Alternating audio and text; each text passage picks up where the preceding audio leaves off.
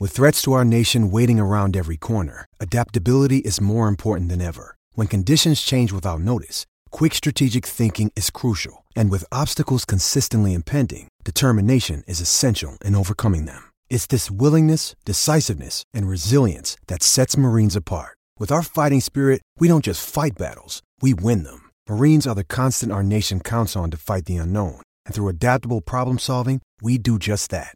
Learn more at marines.com. Another day is here, and you're ready for it. What to wear? Check. Breakfast, lunch, and dinner? Check. Planning for what's next and how to save for it? That's where Bank of America can help. For your financial to dos, Bank of America has experts ready to help get you closer to your goals. Get started at one of our local financial centers or 24-7 in our mobile banking app. Find a location near you at bankofamerica.com slash talk to us. What would you like the power to do? Mobile banking requires downloading the app and is only available for select devices. Message and data rates may apply. Bank of America and a member FDIC. Mother's Day is around the corner. Find the perfect gift for the mom in your life with a stunning piece of jewelry from Blue Nile. From timeless pearls to dazzling gemstones, Blue Nile has something she'll adore. Need it fast? Most items can ship overnight. Plus, enjoy guaranteed free shipping and returns. Don't miss our special Mother's Day deals. Save big on the season's most beautiful trends. For a limited time, get up to 50% off by going to Bluenile.com. That's Bluenile.com.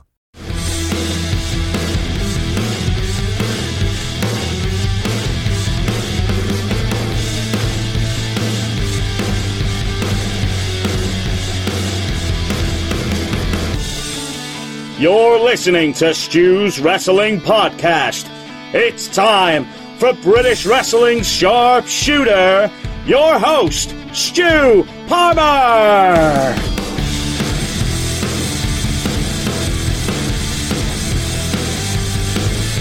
A warm welcome to episode 28. My guest today is the superstar and the megastar of NWA Power, Tim Storm, the former NWA World Heavyweight Champion. Tim is a school teacher for his day job, so it's interesting to see how the challenges of that have been for him with technology and getting the students taught. He teaches history, so yeah, we start off with that, and then we go into his career, how he began watching wrestling many, many years ago, some of the guys that he loved watching as a kid.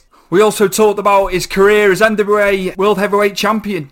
We even got on to talk about Mama Storm and how his promos were influenced by Mama Storm, and it took the industry by storm, might I add. We also talk about Tim's shows that he did at Joe Exotic's park. And there was a couple of them and some great stories about Joe Exotic, who Tim knows really, really well. So here we are, episode 28, striking while the iron's hot. It's the NWA Power superstar, megastar, Tim Storm. Enjoy. Right, my guest for Stu's Wrestling Podcast this week is another the NWA Power superstar and the former NWA World Heavyweight Champion, Tim Storm. Stu, it's a pleasure. Thank you for uh, you know for taking the time. But the way I look at all of this is we're as far as wrestling, we're all in this together. You know, we're all in this to be to make each other successful. Um, it's a pleasure to be here. Thank you for the time. Thank you. Now, uh, Tim, you're a school teacher. How how's it been uh, recently, logistically for you, getting the getting the kids taught and stuff like that? Yeah, it's it's a challenge uh, for me personally. It, you know, my I think my strength or my gift as a teacher is standing up and teaching, right? Telling stories. I think I'm a, I'm a history teacher, so you know, it's history is not always interesting. So when you stand up, it's your job to try to engage them and get them locked into what you're talking about. And if you're a good storyteller, that helps. Today, you know, with where we're at in quarantine, uh, it's all online. There's very little personal, you know, interaction, um, and from our standpoint, we have to we have to keep in mind that every situation for those students is different. Um, again, you know, it, it could be, again, I'm speculating, but it could be they're in an apartment with three other, you know, school age kids and a parent who's working for home with one computer and limited Wi-Fi. And how do you, you know, how do you reach all of those people and, and provide? So that's it's a challenge. And, and personally, for me, technology not my strength. Um, but again, I've managed. I've got with help. I've I've I've kind of hit a groove with it. We're on our seventh week, I think, of quarantine. Yeah. So uh, for us here, time wise, we have uh, about three and a half weeks of, of school left uh, to help them and get them prepared, and at least let you know, hopefully, get them to move forward to the next grade. I teach 13 and 14 year olds. I teach eighth grade here. It's a, it's a crucial time for them uh, as well, I guess, the, the age and, and what they're what they're doing. Uh, yeah, my sister's in the same uh, boat. She teaches pre-primary here in the UK, five and six year olds, and obviously she's having the same things that you're having with the, the technology. I think that yeah, it's cool that you're managing to do what what you can do for them. Right, Tim, where where were you born? That's going to be the first question before we hit any of the wrestling talk.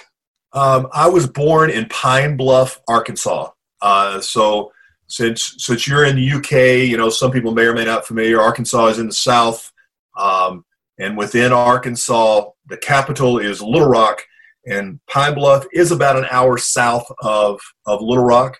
Um, Arkansas is a beautiful state. Uh, matter of fact, it's called the natural state. So lots of lots of trees and and green and lakes and rivers. I mean, it's a beautiful place. Uh, Pine Bluff, not such a beautiful place. It, we have famous for the paper mill, which means it smells like uh, you know death most of the time. Uh, there is a there was a uh, at one point a site that that possibly housed uh, weaponry. So we had you know it, it was it's an it was an interesting place to grow up, and I would say from a as far as people from what would consider a big city, it was not a huge city. I think we were thirty or forty thousand people, which mm-hmm. you know it's depending on where you're from, right? I mean, if you're in New York, that's a tiny tiny city. Yeah. If you're from a small small country town, that's a pretty large city. So, uh, but centrally located in the South, and, and I don't, you know, now unfortunately, over the last ten or fifteen years, it's been rated one of the worst places in the United States to live. Uh, just you know because of things that it crime rate and those kind of issues, mm-hmm. uh, not offering theater and things like that. But at the time, it was a it was a good place to grow up. It was it was a good place for me. How was how was your upbringing? Uh, you know, my my mom, who is by accident has has gotten some notoriety, some positive fame, uh, is is a role model, somebody who is my hero.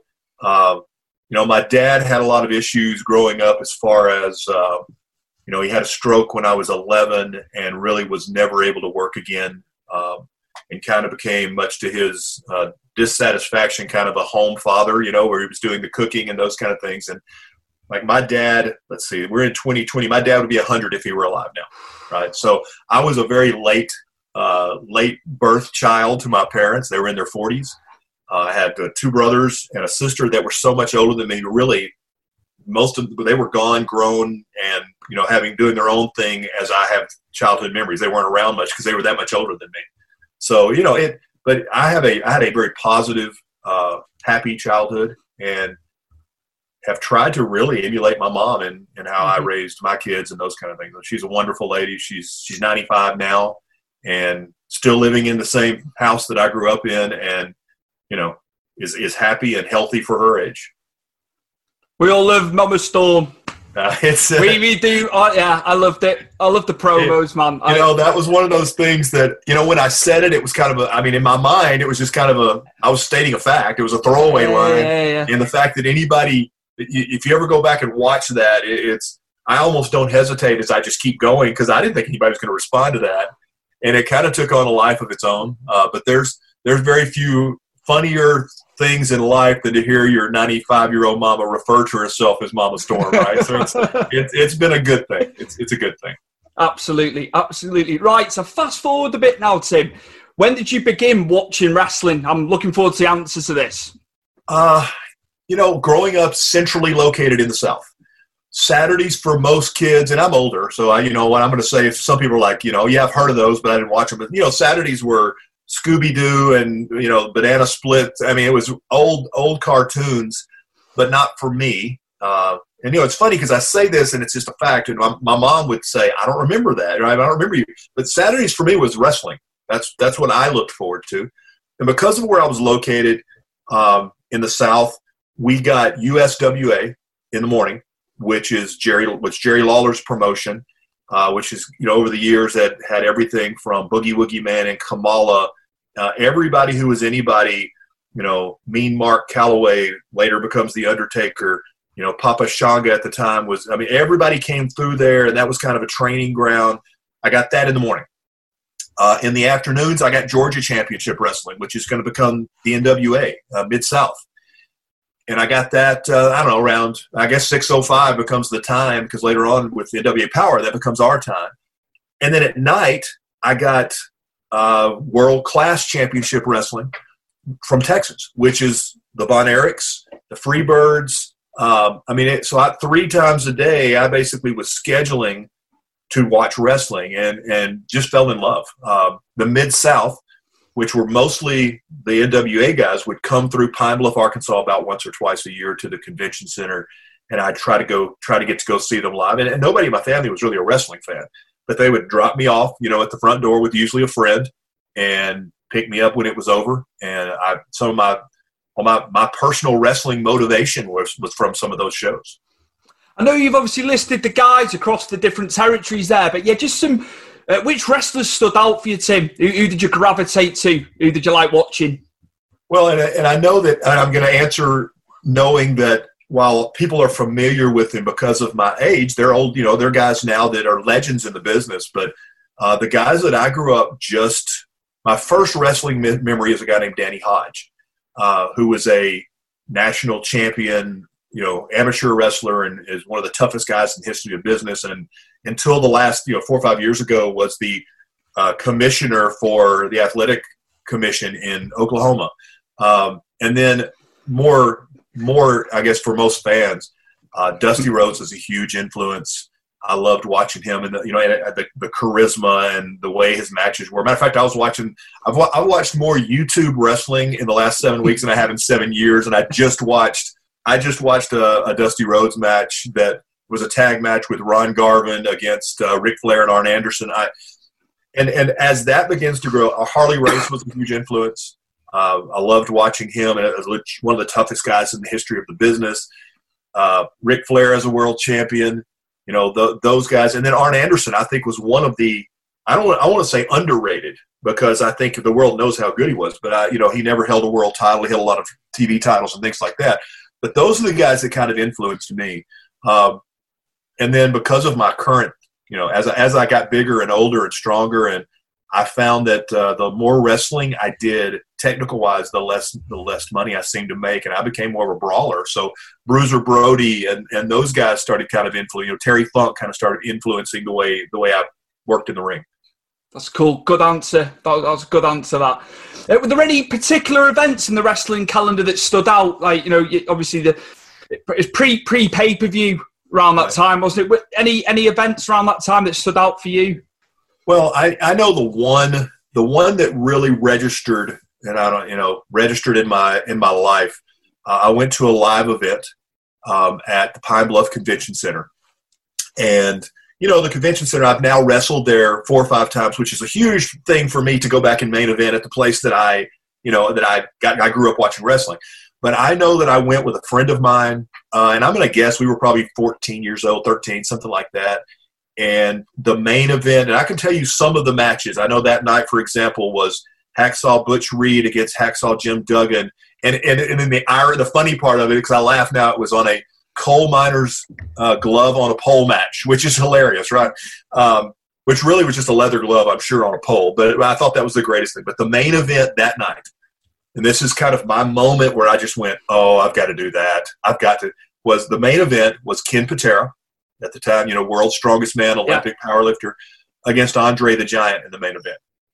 And the, the picture, the mental picture that it, that I want people to have is back in the I hate to say the old days, but back in the day, it wasn't the, the light show that we see now. It was one single, what they called a kettle light. And the kettle light was over the ring. So it cast the ring in a bright light and everything around it was black. So the match that night, Andre the Giant, uh, went, the finish of the match was Andre picking up Ken Patera for a body slam. And when he picked him up, his feet hit that kettle light and it just started. So, and I know it was like it was like I heard angels. It was like, oh, you know, and that, that's the finish. And I just went, that's unhuman. I, how do you? How does it? You know. So that that's the memory that is set in my head. And you know, uh, we we didn't know how long wrestling was going to last that night. We knew what time we were being picked up. So, you know, everybody leaves, everybody's clearing out, and I, I, I have like 40 minutes before I'm being picked up.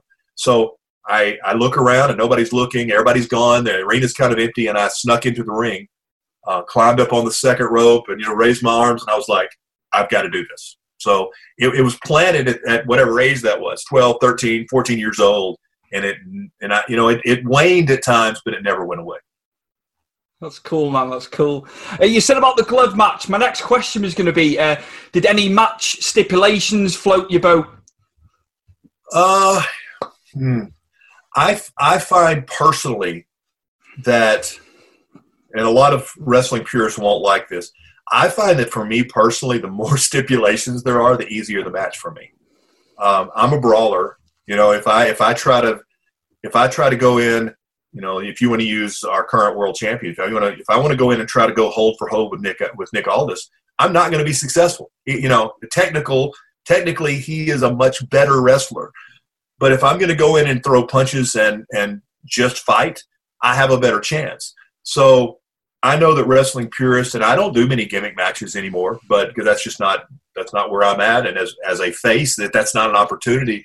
But you know, the more the more violent and gimmicky a match is, the the more my chance of success and the more fun I'm going to have, and really, to me, the easier the match is going to be. Cool, cool. When did when did you begin wrestling training? That's the next one. A bit bit of a jump, bit of a jump now, Tim. Well, and there, there's the weird thing because I told you that at 12 or 13, it, it never went away. I always wanted to do it, um, but I didn't step into a ring for the first time until I was at least 30, um, which is, you know, that's the age where most guys are getting out of the business, right? They've been working for eight or 10 years, their bodies are beat up, and now it's, it. I, I got to a point, and I, you know, I was married, had two kids, a house payment, two car. I mean, I was living the, I was the vice president of a company.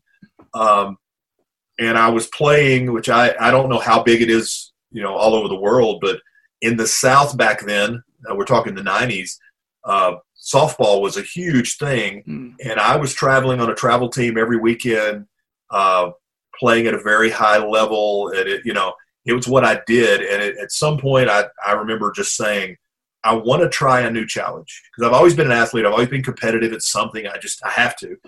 And uh, my first call was to WCW Power Plant, and obviously at that point, you know, I I wasn't going to walk away from my responsibilities for my family and and just say, okay, I'm no longer the vice president of this company, um, but I found a local place to train, and I think I, I, always get this mixed up. I, I now have been wrestling at least 25 years. My daughter corrected me at one point and said, "No, you weren't 30." So I was probably 31 when I, you know, when I actually started because of my size, because I was six three, probably 290 at the time. Uh, I got thrown into the ring into into matches on shows pretty quickly, way before I was ready physically, knowledge wise. I just got in there and started fighting, and uh, was not very good. But but so I, I started training in a little place called Paris, Arkansas. It's about a two hour drive from where I lived. I made that trip a couple times a week. Uh, got beat up and it's as old school as you can possibly imagine. You know, it, it's where you got in there and they would say, okay, here's how you, here's how you grab this hold that can break an arm. Now here's how you do it that may not break, you know, that you you can be a little safer. And then the last 30 minutes was us rolling on the mat, legitimately grappling and fighting. And, uh, you know, it was, it was a great place. The roof was so, the ring was set up and the roof was so short, so low that you couldn't stand on the second rope without hitting your head. So I could, I, learning to take moves and take bumps and try to protect myself. Routinely, my feet would hit the roof. You know, I mean, it was a, it was a whole, it was, a, you know, it, it was old school as you can be, and we just beat the crap out of each other every day. Who trained you, Tim? Um, most people will not remember uh, his, but this guy was very, very big uh, in wrestling back in the 70s and into the 80s, a guy named Wild Bill Ash. And Bill was uh, what, what now we would consider a cruiserweight. Um, he, he held titles all over, and I think he worked for every major company and held titles in every major company. Not a big guy, very cerebral, uh, big on like he taught me psychology. You know, this is this is why this makes sense. He was not really really big on. I don't want to say the physical part, I want to say like cardio was not a big deal to him. We didn't do cardio drills. We just didn't. We rolling and rolling and grappling was cardio. Um, I worked not a whole lot my first three or four years under that and tried to, you know, started getting experience and started going to different shows. And then when I moved to Dallas, I really I walked in to help train people because at four or five years I was a veteran as far as most people were concerned. But in reality, I started training uh, a completely different style, and I learned more. You know, I probably it was four or five years before I learned how to protect myself on a bump. And the guy that I was training with, um, supposedly I was helping to train, but really I was just learning more. Was just the opposite as Bill Ash. It was more of a lucha style, more of a, a, a you know a lot of Japanese stuff, and it was very little psychology, but the physical aspect of it was the complete opposite. We would go in and do 45 minutes of cardio drills before we ever started anything else. So over the years, I've learned that now I can work. Well, you know, as as I get older, I don't know what I can do, but it's I, I can work any style because now I had the old school. Let's get down and beat on each other and and you know technical style, and then I had a different style which was run and gun and post and take take big moves because I was the big guy and post for people, you know. So that benefited me over the years. Wait, which guys were you training with at the time? I don't. Now I look at it and think, you know, they're they're people that I know really well. Mm-hmm. I don't think anybody in the world knows now. You know, it was uh, the guys who I trained with with Bill Ash. Uh, you know, a lot of those guys didn't stay in the business. We were we were in a literally in a tiny, tiny town in the middle of nowhere, Arkansas. Uh, Bill ran shows and was a was a good promoter, not a great promoter, but a good promoter. And I got experience doing a lot of things. Even while I was training, uh, I got to do some broadcast experience and things like that that'll later come back to help me. And then with with the new group, you know, while these guys, some of them are still working, still are very good. I don't think, you know, my, my tag partner, I, I come kind of comes out of that. He and I've tagged off and on for 15, 20 years. You know, a guy named uh, Apocalypse, Adam Asher, who is super talented and, and still works a lot. Uh, other than that, I don't know that a lot of those guys even continued forward. Uh, when and where was your first match? Uh, out of that training with Bill Ash, and Bill Bill was an old school guy. This is some people will sh- some people will laugh and some people just shake their head. Bill would take a, a lawn chair, you know, a folding lawn chair, and he'd put it in the corner, and he would sit there with a two by four on his lap. That was his, and he would talk. That was his training. But he had a guy who he had trained, a guy named Jeff Jett, who did most of the like he would run the drills and those kind of things.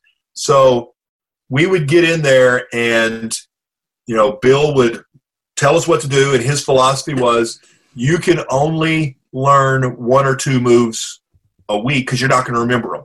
So he would teach those one or two moves, and then the next week review those holds, and then the, and try to teach you one more. So it was a long, drawn out process. And out of that, what's going to happen is like Bill didn't want us running spots. He didn't. That wasn't training to him. That wasn't true wrestling. You got in there and just win. So Bill, we we finished training. Bill would lock the door, and we would all stand outside just talking and visiting and wait for Bill to leave. And then Jeff would take a screwdriver when Bill left, and he'd pop the lock on the door, and we'd go back in, and that's where I started learning. Okay, to to to put matches together and and those kind of things. Well, Jeff had an opportunity. He called me. He said, "Hey, there's this there's this group that wants to run a charity. They're going to rent the ring, but they would like to have some real wrestlers on the show to have at least one real match. And my first match was in an audit, like a school auditorium, a tag match with the guy who I was with three guys, other guys I was training with. And, you know, I know the, the results of that. I, I remember coming to the back and Jeff, the guy who really was heading up my training, goes, you actually did pretty good for a first match. And, I, and my response, first of all, I couldn't breathe. I mean, I just I had no concept of, of the cardio that, that's involved with wrestling. I'd never done it in a match. You know, I'd done it at, in workouts. And took, I, you know, I, I, got my breath and I said, I hope so. I've been waiting 30 years to do that match, right? Because it's, it's what I'd always wanted to do. So, um, you know, in the big picture, a lot of you've, you've heard guys talk about their bump card, right? I mean, you have so many bumps on your card, you don't know what that number is. I think it might have benefited me starting that late. You know, I didn't start I didn't start bumping until I was what, let's say 31, mm-hmm. right? So my bump card was I had a, I had 10 years of no bumps. That was pretty good. I had, you know, it took me five years to even learn how to bump, and I was still trying to have matches. So, you know, it, it but it, that's where my first match was, and it was it wasn't bad. Cool. I'm sure I've had some stinkers since then, but where where were you wrestling? I, I put my question here. I put Arkansas, but obviously you're in Texas, weren't you?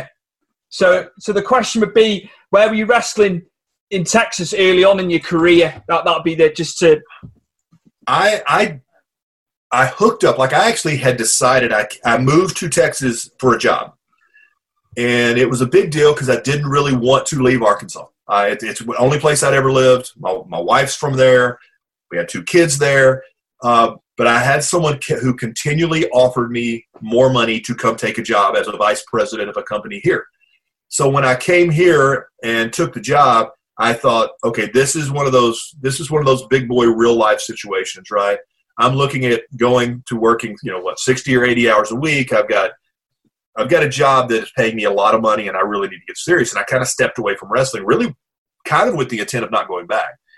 And I got hooked up with a group called the Christian Wrestling Federation, and that's kind of where I started helping train and retrain. And we literally went all over the United States, made a tour of Africa. Uh, we got on a 16 passenger van at one. I mean, at one point I was doing this full time, and a 16 passenger van, and literally went in a van all over the United States, pulling a trailer and a ring, and you name it, we'd been there. Uh, and then I got involved with a group called PCW, Professional Championship Wrestling, based in Arlington, Texas, which is where you said you know you went to WrestleMania. Yeah, uh, absolutely. had local TV that was great talent roster, good production quality, um, and then just kind of expanded from there. Because I, I someday I'm going to do a, a, map of the United States and put pins on every state that I've wrestled. I've never done that. I you know I don't think I've never wrestled in Alaska. Uh, I, have been to Hawaii but never wrestled there. I'm curious what states I haven't wrestled in. I know that on my introduction to the world, which kind of came out of the NWA 10 pounds of gold originally, mm-hmm. uh, I am known in, in my area, right? The, uh, the Arkansas, Missouri, Mississippi, Alabama, Louisiana, Texas, that's Oklahoma. That's that was my that was my playground. You know, about eight or nine states down here. Um, but truthfully, at some point, I've you, I've been on the East Coast, I've been on the West Coast, I've been you know I've been I've wrestled just about everywhere. That's incredible. I'll tell you what, the young guys are aspiring to go across the country and do it, well, you've you've done it, so that's that's cool, man. That's cool. Well, it's it's it was a it's a good thing, and and here's what I would tell any aspiring wrestler is, it, it and you just don't get this until you do it. It's crowds. Part of a big part of wrestling is being able to respond to how a crowd responds to you. And and the weird thing is, it's different everywhere, right? How how a I can you know ideally, I mean this is theoretically, I can have a match in Texas that they love, and I may have that match in Rhode Island, and they may hate it, right? So I have to be able to adjust on how the crowd reacts to what I'm doing in the ring. And you can't get that experience unless you're out there, you know, performing, working in front of different crowds, and you learn. Okay, well, you know, uh, well, I'm a big wrestling history guy, and, and Mick Foley's first book is one of my favorites. And he talks about his first wrestling trip to Africa, and he was wrestling Dominic DeNucci, who is the guy who trained him.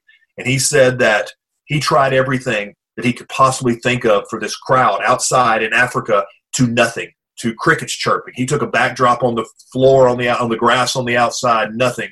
And he said Dominic DeNucci grabbed a rear chin lock and locked it in, and the crowd went nuts.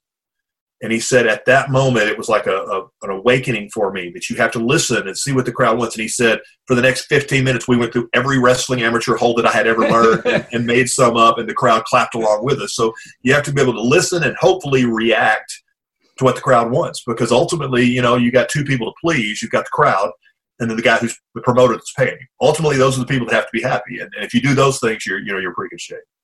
You touched upon PCW. Uh, how was how was your time for traditional championship wrestling uh, between 2010 and 2015? I know it's a bit of a fast forward there. Too. No, no, we're good. It's that's that's TCW. Yeah. Okay. Um, yeah.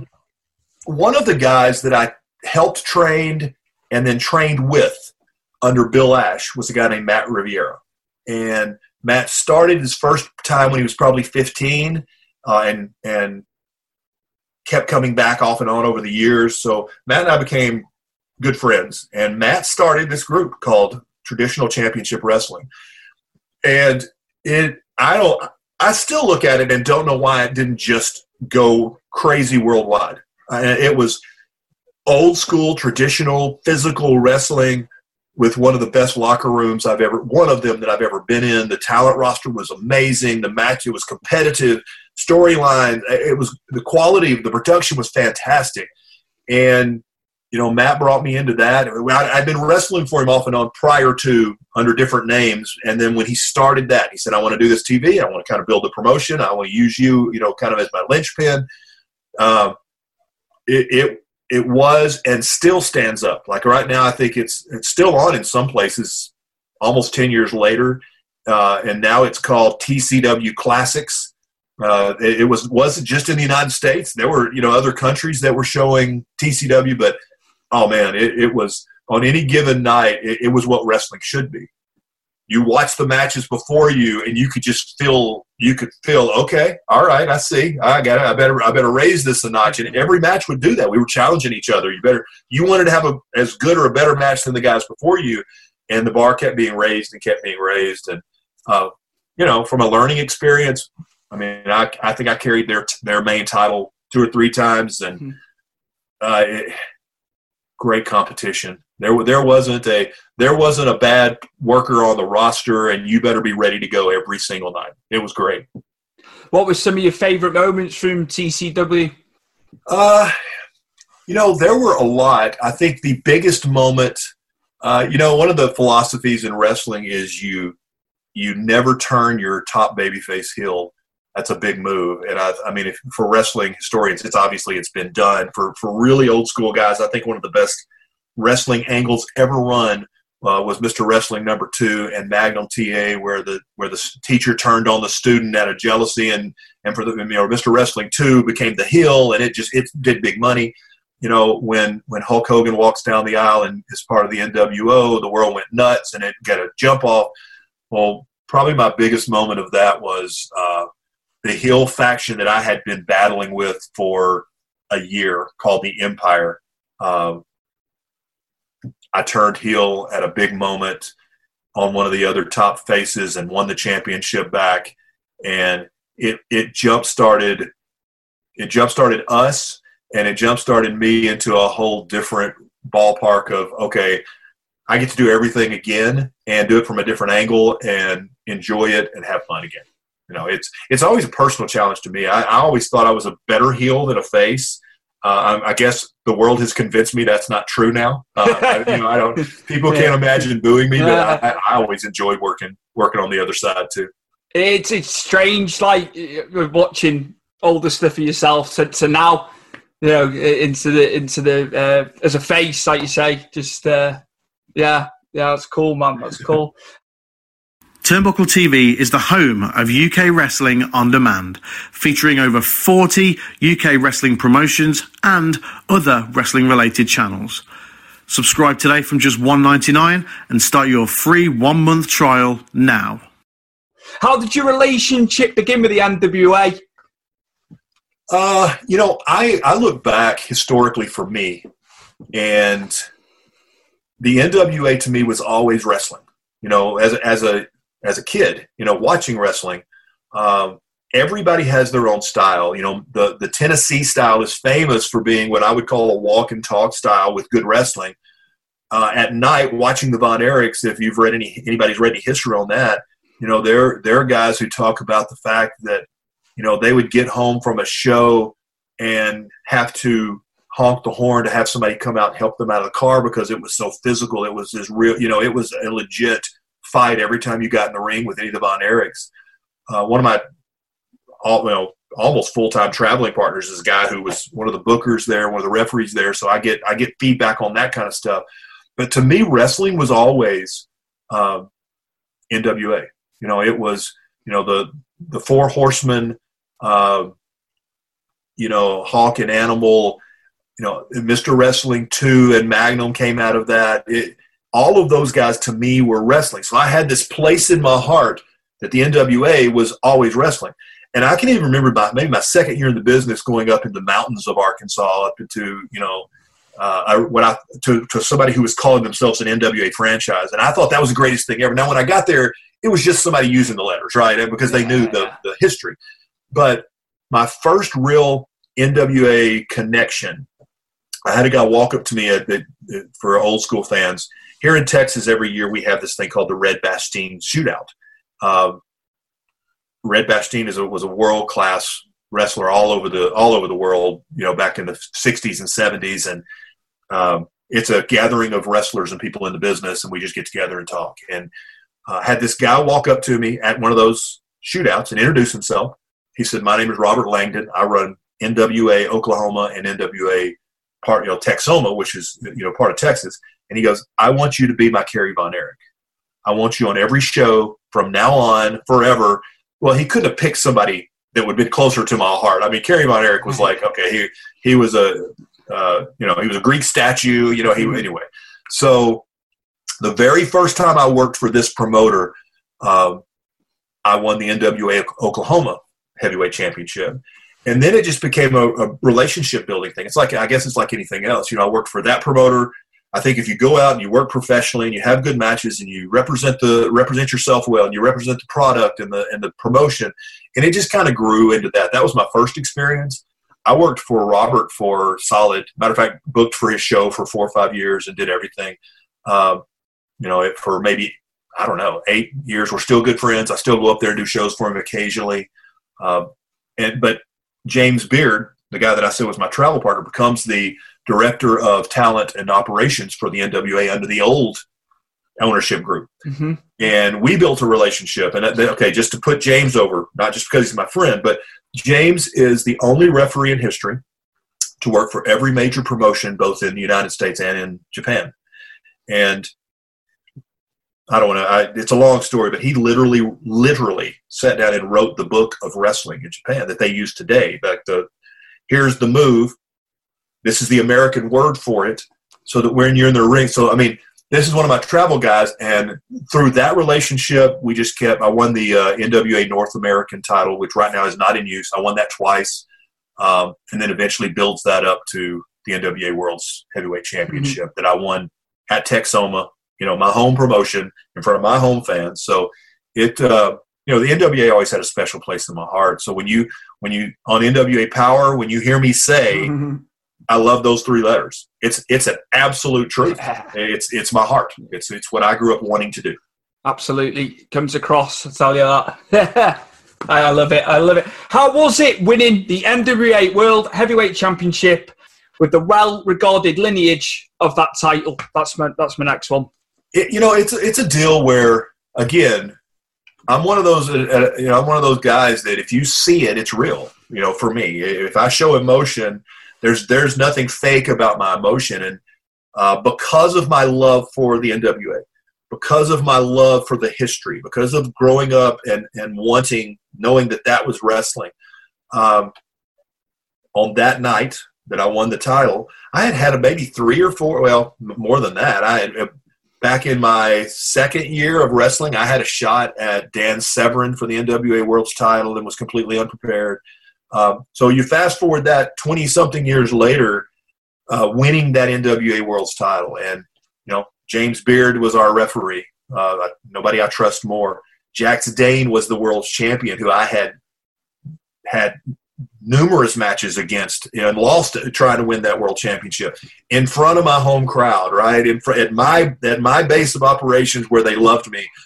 Uh, the emotion was real. You know, if it, it's here's the here's the thing I knew, and this is what I was thinking in the ring because I think I, I, was crying in the ring when it happened, and and, and people go, oh come on, how do you cry? Well, it meant, it does. It means that much to me.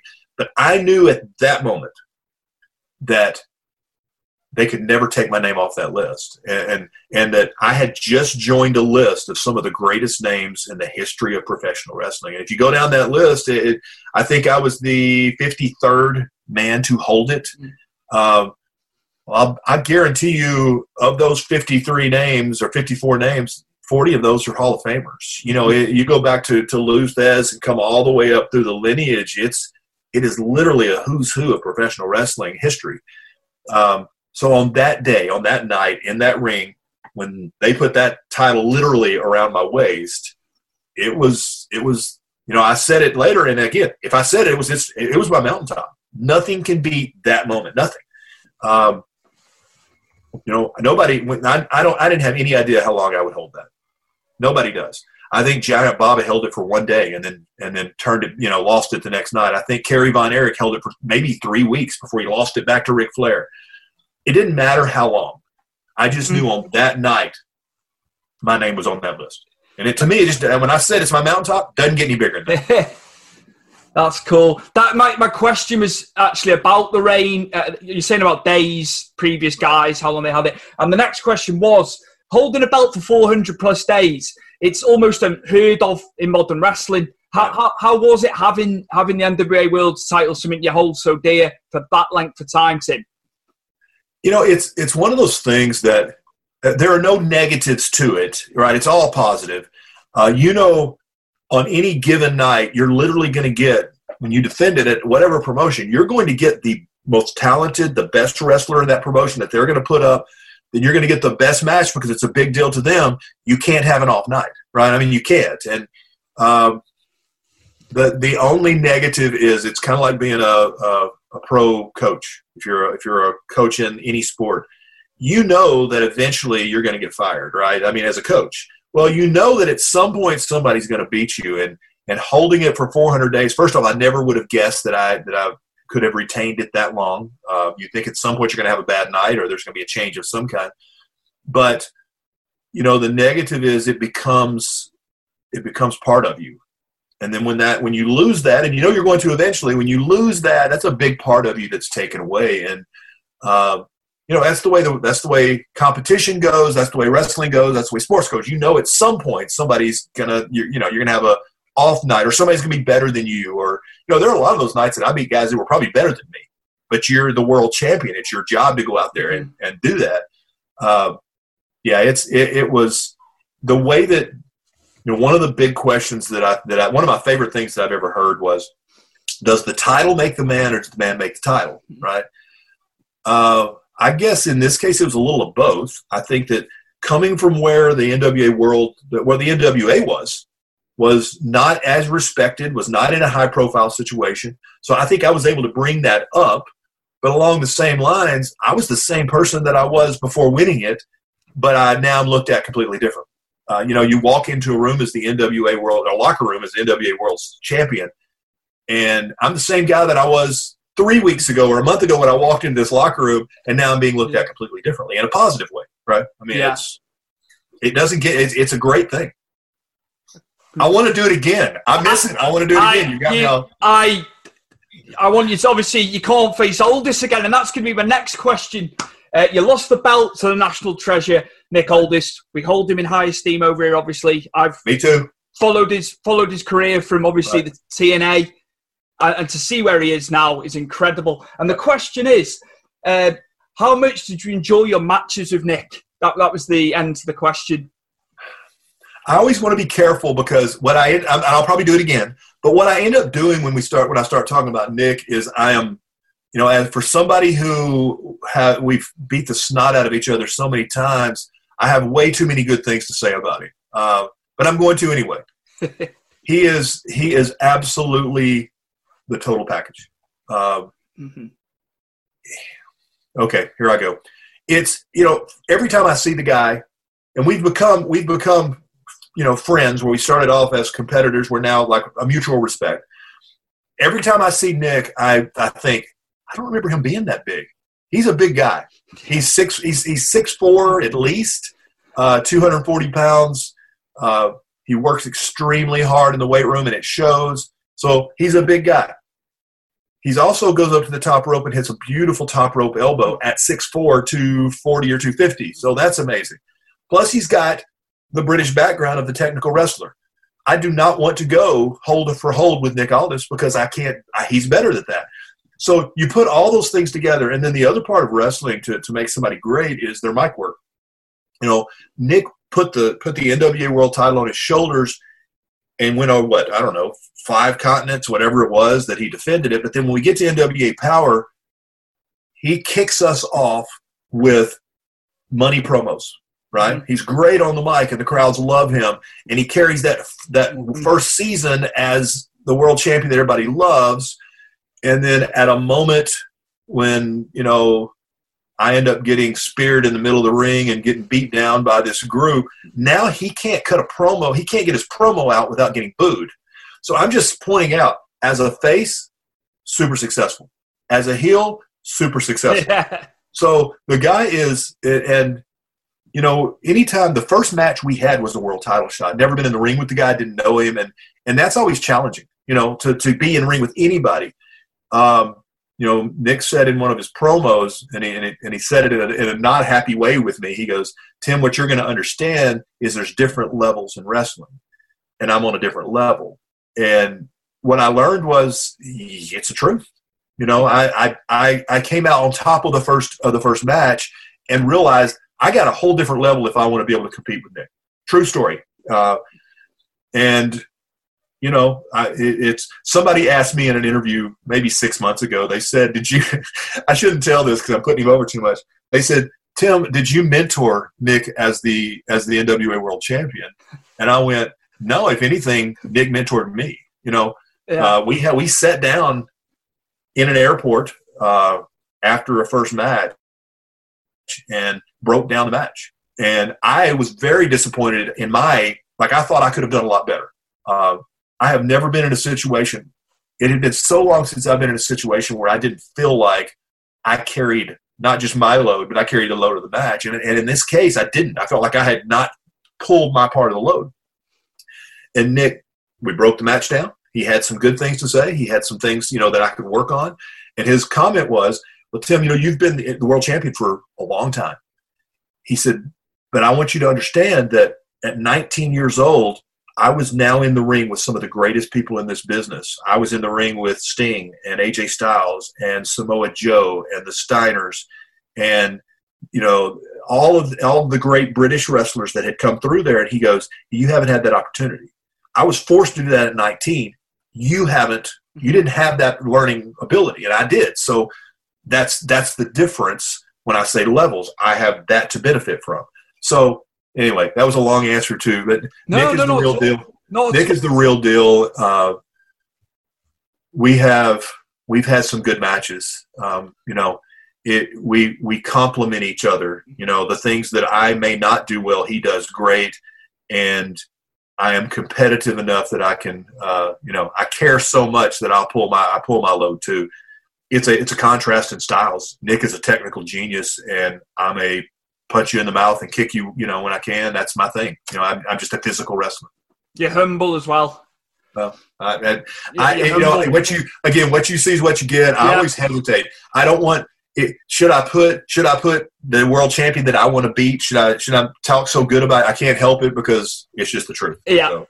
that's cool, man. That's cool. Right, Tim. I'm a huge fan of your wrestling, but I gravitated most. We touched upon this pre-recording. Um, I I was I, I liked your heartfelt promos on NWO Power. I, I need to read this out. Uh, the realism you evoke is something young guys in the business could learn a lot from. What promo advice would you give these guys? Uh, you know, one of the things that I've I've been fortunate to do is with James Beard. We've we've been doing some clinics teaching, and I talk about you know I think because I'm a natural communicator, I have an advantage. Some people just aren't, you know, it's not natural for them to, to stand up in front of people, but I've been doing that my whole life.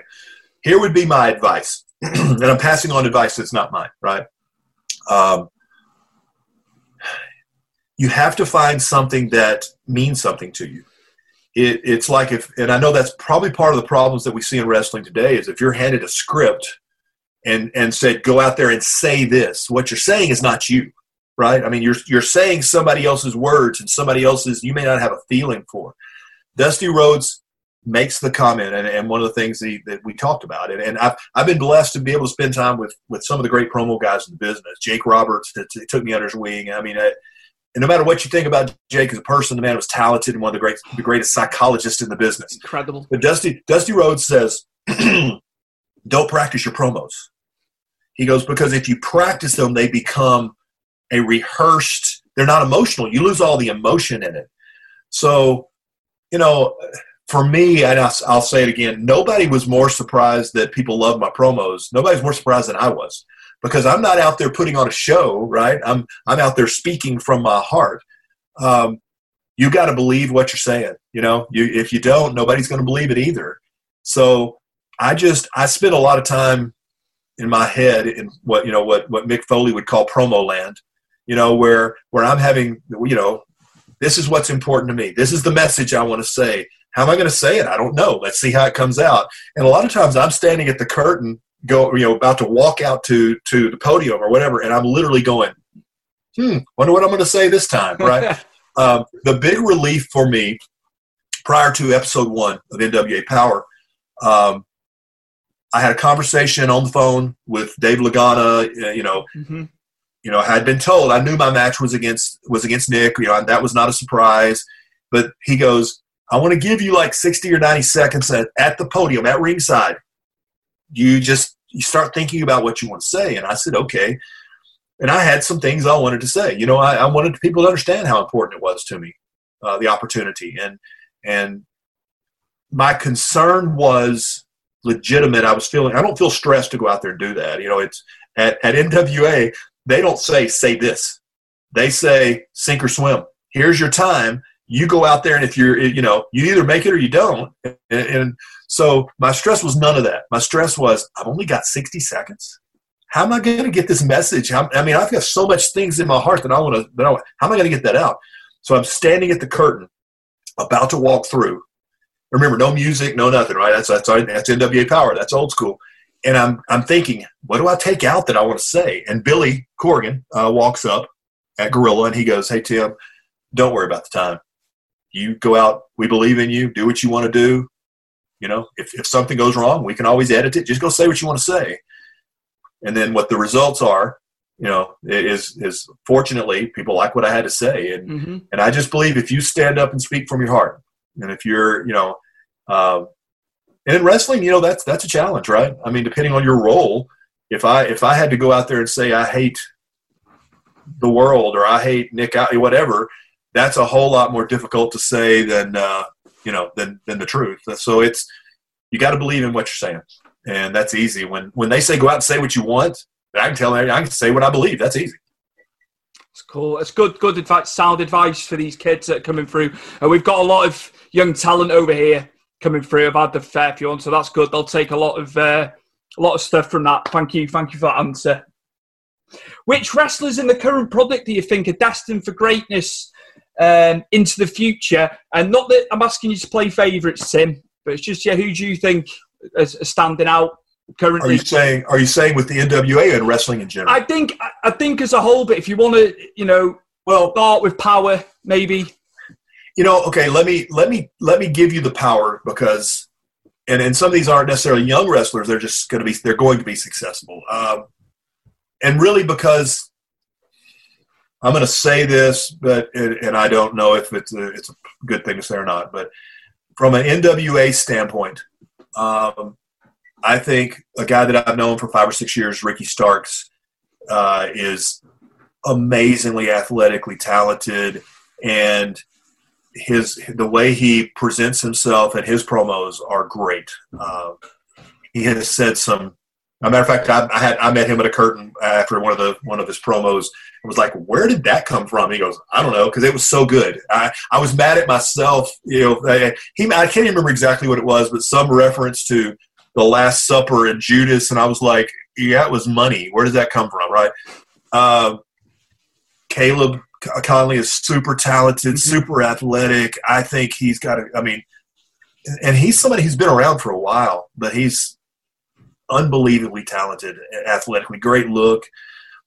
And and then there's a lot, you know, our our kind of our good thing is we have a great mixture of guys who are, you know, you've got everybody from Rock and Roll Express mm-hmm. that, that have been doing this for literally for 40 or 50 years, uh, who are just fantastic guys to be around, and it's it's it's just an ongoing learning experience to talk to, and and to have those guys come up and go, that was a money interview, or you know, I I, I want to work with those kind of things. That's good. That's fun.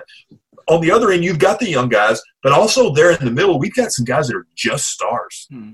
no, there's no other way to look at it. And well, I hate to start naming names because as soon as you do, you're to leave. I'm going to leave somebody out. But you know, uh, obviously James Storm has has a proven history in the business and is super talented. Eli Drake, unbelievable.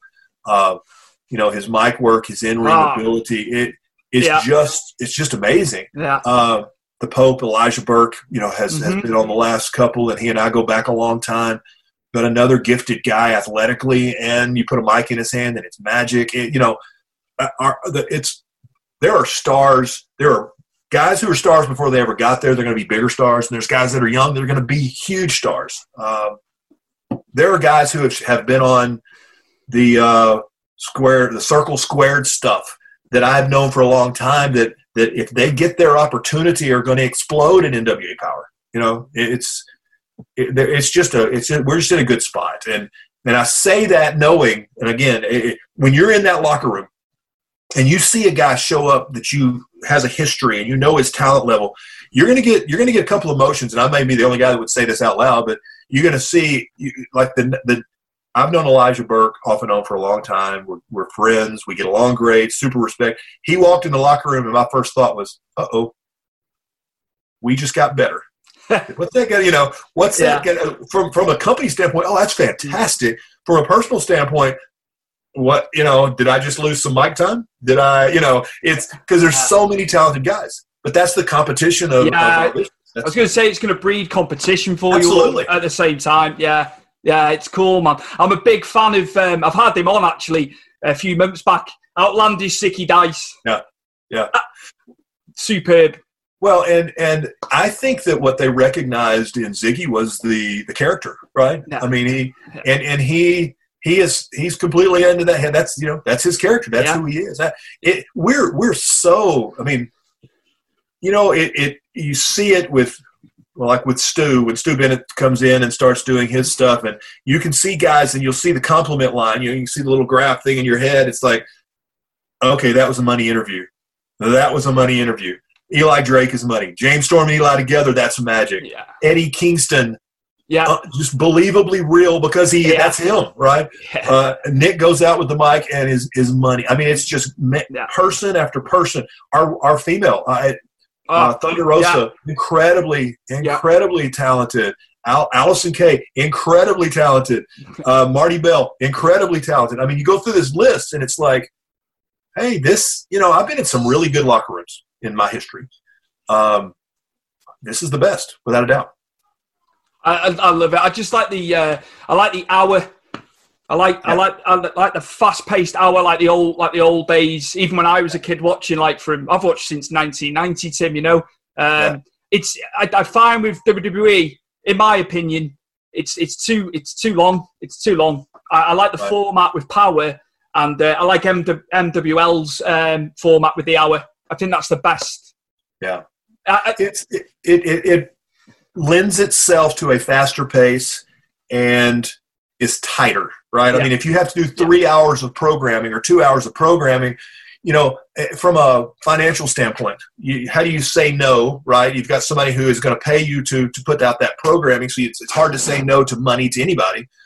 But it, the advantage to even a 30 minute program is okay, we're going to compress that into two matches and two promos and publish, you know, promote what's coming. It's just it's tighter, it's better, it's it's easier to follow, and you, an hour investment's way easier than a two hour, three hour investment. And I like the fact that obviously ROH as well, Ring of Honor. There's been stuff. There's been cross promotion. That that's that's a win win for both sides as well. Completely agree. And any you know again, anytime you see, you know, it, it it's I, okay. Back in my softball days, right? Um, I wanted to be on a roster of guys where I was the 10th or 11th best player because I knew I was good, right? So if I'm on a roster where I'm batting 10th or 11th, the, the 10 or 11 guys in front of me are amazing. Well, that's how you have to look at your product in wrestling, right? If I want to be on a roster that the competition is there and that there's so many talented guys, everybody's fighting for their position, and not in a negative way because our locker room is it, it's all different personalities, all different ages, all different backgrounds. But when we get in there, you can see. I mean, you walk through it. If you if you cut that money promo, you know, uh, somebody in the back when you walk back is, you know, did did you just reference Eminem on a you know on a promo? You know, and now their mind's working. Uh, or they'll come to you and say, "I'm gonna, th- I'm gonna, I'm gonna say this. What do you think? You know, how do you look at?" So it's, it's a, it's a very positive, competitive, make each other better situation. That's cool. Right, got got a nice question here. I, I think it's nice. I'm sure you'll think it's nice. How is Mama Storm? Uh, I like how you include Mama Storm in the promos and, and the interviews. How how is she? Uh, it, you know, good.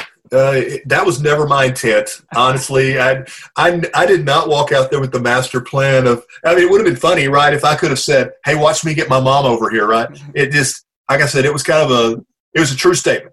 I am the youngest of four kids.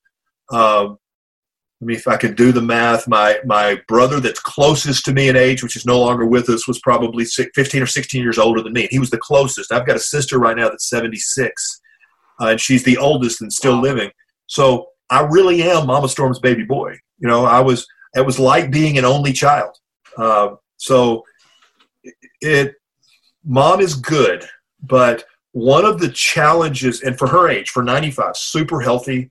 Um, you know, she tells me all the time, well, I just, I don't, in her words, I mean, we're from the country, right? Uh, I just don't have any steam. You know, I don't feel like I have the energy. And I'm like, well, mom, you're 95. You, you're not going to have, right? But the challenge right now for I guess all of us in, in this really weird time that we've got, um, because we're we have debated as you and I sit here today. Mother's Day here is this coming weekend. I have not seen my mom in three months.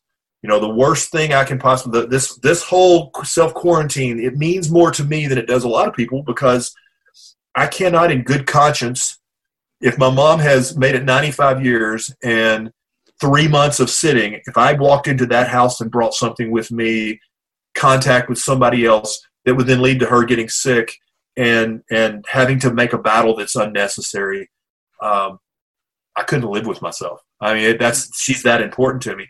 So the whole quarantine thing and, and self isolating and not and caring about other people, and it, uh, over here at least, there is a constant debate of everybody back to work, everybody go back to normal, and no, we should be more careful. And and I have to err. I have to err on the safe side because I've got a 95 year old mom, yeah. right, that I have to care about. Absolutely. So Mama Storm is good.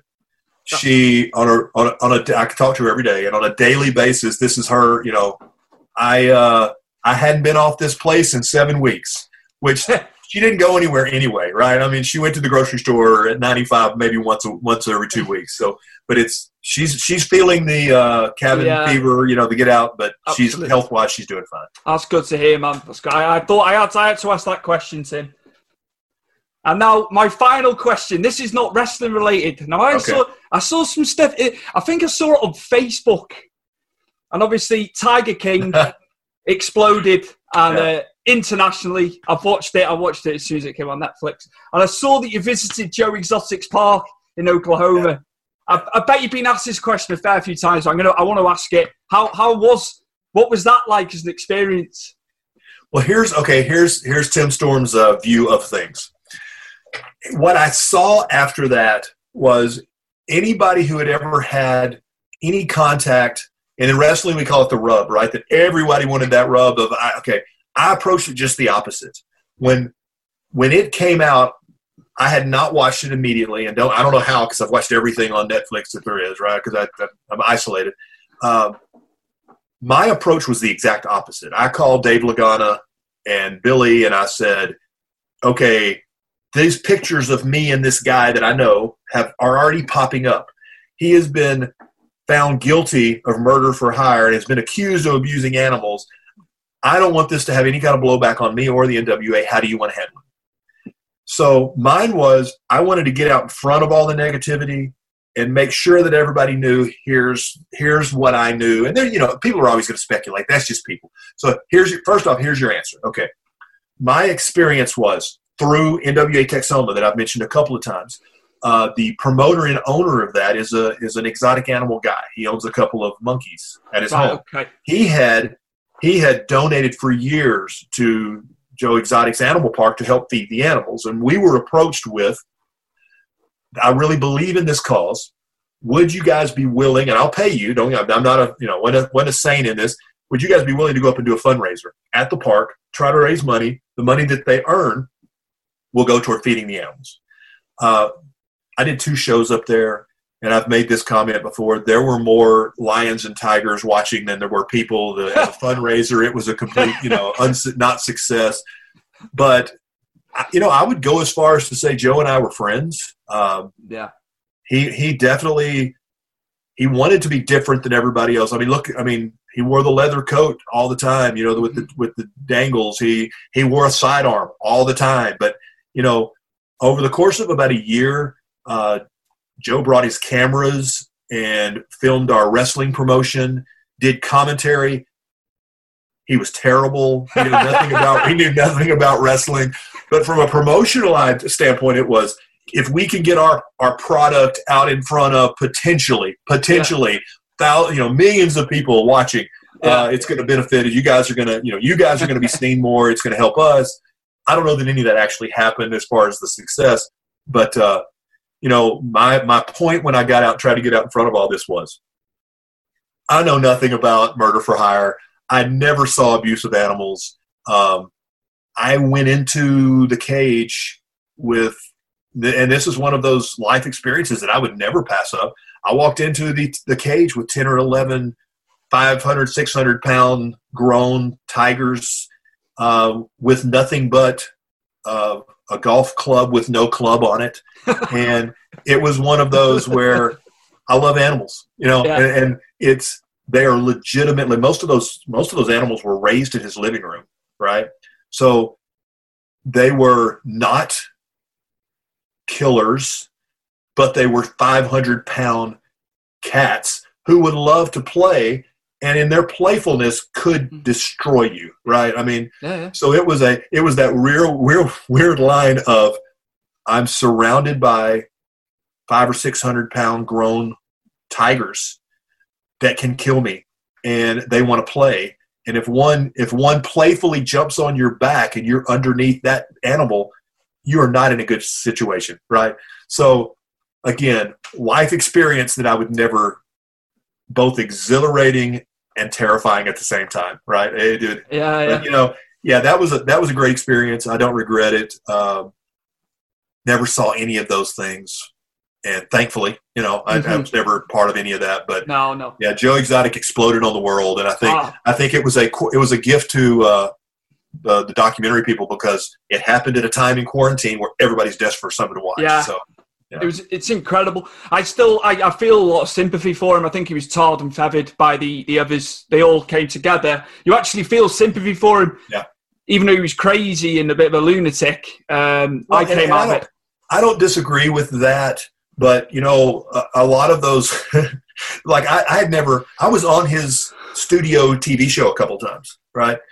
Uh, and I never saw any of the threats that he made. You know, no, I, won't no. even, I, won't even, publicly say her name just because I don't want to give the credit to. No, but, no. But he put himself in a bad position. Yeah. You know. In, in by making those threats and shooting and blowing yeah, up and yeah, you know so he didn't make he didn't do himself any favors on that no no of course i have no clue as guilt or innocent. And and from a personal standpoint, I just don't know. You know, I have no clue. Tim, it's that time. Uh, can you plug your social media, please, for the listeners yeah, and the viewers? I, you know, okay, I am I am not a social media genius, but all of a sudden I feel like I'm, I'm watching my my Twitter followers. So anybody out there, uh, I am. I looked yesterday, and I think it would be cool to get to ten thousand Twitter followers, right? So yep. I'm at I'm at like 9,100 and something. So uh, Tim Storm NWA, uh, Twitter, mm-hmm. and for Instagram, which is also you know is, you know a, a growing thing. Uh, Tim Stormo 01. Uh, those are my two primary. I'm not one of those guys that I'm not a daily poster uh, because for the most part, I don't know why anybody would care what I have to say about politics or anything else. So I stay away from all of that. Yeah. Uh, but yeah, if you want to if you want to check it out, please do. Uh, I'd love to get to that ten thousand mark. Just and I don't know what I'm going to do when I get there, you know, but I would love to get there. You know, you anybody can contact me on those, and I answer just about everything. You know, not necessarily comments, but if somebody sends me a message, you respond. well, I've I've asked you a lot of stuff. oh no, we're good, man. No, We're good. thank no, thank you so much for uh, honest, honestly for taking the time to answer me. Um, yeah, it, it's just it means a lot. It was it was an honor. It's an honor to have you on today. Well, thank you, and, and I really meant what I said when I started. It's we're all in this uh, wrestling thing together. Um, you know, you you're you're helping us in wrestling, and if I can help, if I can pay that back, I would love to do that. And and it's been an honor and a, and a, a pleasure to talk to you, Stu. Thank you. The former NWA World Heavyweight Champion, the superstar of NWA Power. We'll be able to see it 6.05, actually 11.05 here on a Tuesday when it's all back up and running. Tim Storm, absolute pleasure. Thank you for coming on today. Thank you, Stu.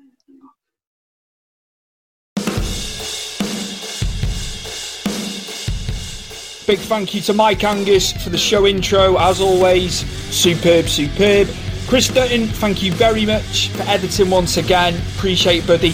And also to Lee, who does my website. Lee puts the stuff up on the website. Without you guys, I'd be screwed. So, once again, as always, appreciate everything you do for me and the time you spend doing the things you do for me. It means a lot, guys. And a big thank you for the show intro and the outro. It's my good pal Stephen Ash, a good school friend of mine, and it's called Keeping On, and it's by Stephen Ash. Keep your eyes peeled, Steve's got some projects going on. So, yeah, that was the show intro track and outro track for today. Nice one, guys.